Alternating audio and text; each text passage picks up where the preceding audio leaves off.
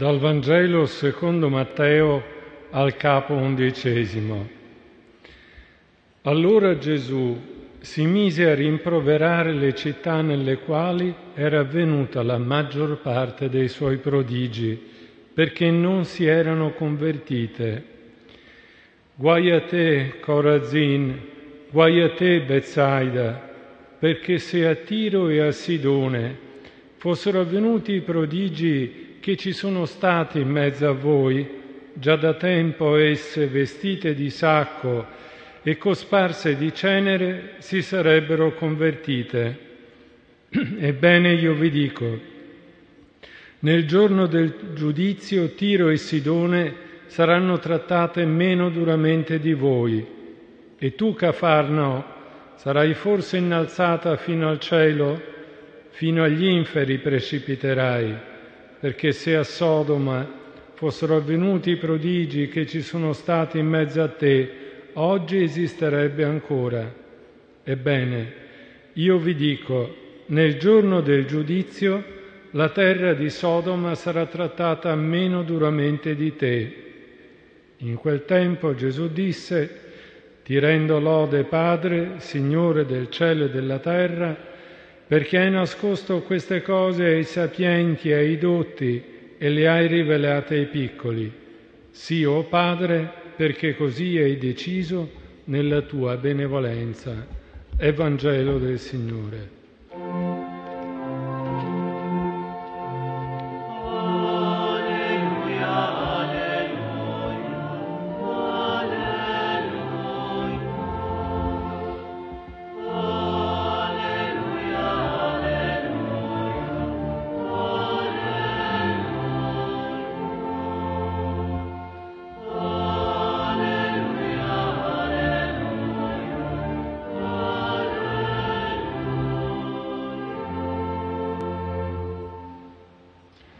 Care sorelle e cari fratelli, quante volte la parola di Dio ha posto il popolo e ciascuno dei credenti di fronte all'alternativa fra la benedizione e la maledizione, fra la vita e la morte. Così il Deuteronomio dice nel capitolo trentesimo, scegli dunque la vita perché viva tu e la tua discendenza io ti ho posto davanti la vita e la morte, la benedizione e la maledizione. E c'è un filo rosso che attraversa tutte le scritture. Ritroviamo la stessa possibile opzione nel profeta Geremia al capitolo ventunesimo, nel Siracide, ma questa opzione fra la vita e la morte un giorno si incontra nella persona e nella parola vivente che è Gesù. E Gesù, in questo capitolo undicesimo del Vangelo di Matteo, polemizza con quelle città della Galilea che hanno ricevuto in abbondanza segni e prodigi.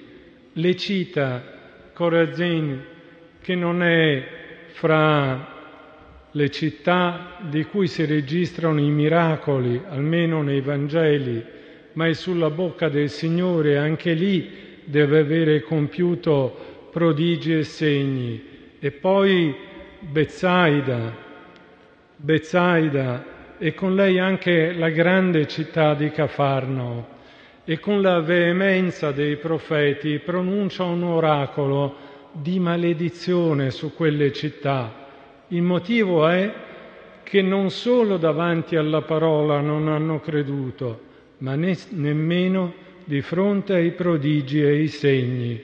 Il loro destino sarà peggiore di quello di Sodoma e saranno trattate meglio città pagane come Tiro e Sidone. Ma noi sappiamo che i profeti, quando inveivano, e, de- e delineavano i guai, volevano identificare il male e non colpire chi lo faceva, volevano avvisare. E allora dov'è nei brani che abbiamo ascoltato la benedizione? Viene subito dopo dalle parole di Gesù che rende lode al Padre per i piccoli. I piccoli, nel linguaggio evangelico, sono i fragili, i fratelli più poveri e sono anche allo stesso tempo i piccoli che credono. E proprio da Bezzaida e da Cafarnao Gesù ha tratto discepoli e quindi la maledizione viene in certo modo controbilanciata da un bene più grande che non ha l'aspetto di un prodigio, di un segno potente, ma il volto di uomini come Simone, Andrea, suo fratello, Filippo, che venivano da Bezzaida e a Cafarno Gesù ha suscitato altri. Così la maledizione appare chiaro nel Vangelo e rifiutare la generosità di Dio che attraverso Gesù conferma la parola vivente che Lui è, con segni e prodigi.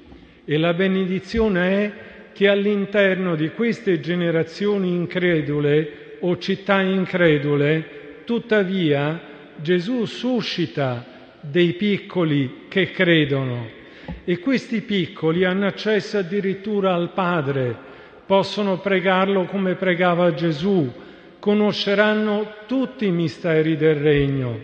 Così c'è una sperequazione, una disparità fra la maledizione e la benedizione.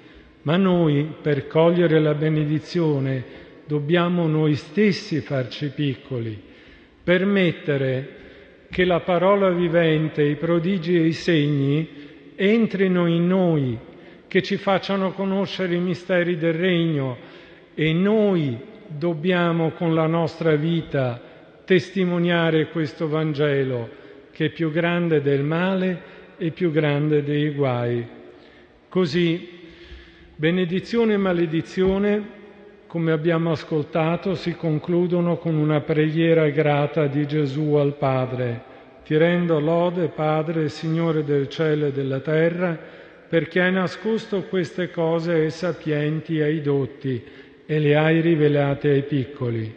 Sapienti e dotti abbondavano, erano anche persone serie, studiavano la legge, la interpretavano, ma c'è qualcosa di sorprendente nella forza dei piccoli, non hanno nulla, possono essere poveri, ma chiamano Dio Padre e dal Padre posso, possono ottenere quanto chiedono se Gesù è presente in mezzo a loro. Ed allora permettiamo anche che la nostra vita sia benedetta e fuggiamo le maledizioni che non sono un male portato da Dio, ma sono l'identificazione del male nel rifiuto di Dio e della sua generosa misericordia, che in ogni generazione, in ogni città, a dispetto dei dolori del male, sorgano piccoli che credono, si lasciano condurre, piccoli per i quali il Signore Gesù rende grazie, rende lode al Padre, come speriamo faccia anche della vita nostra, mentre lo sappiamo già, dei poveri che rendono grazie a Dio. Amen.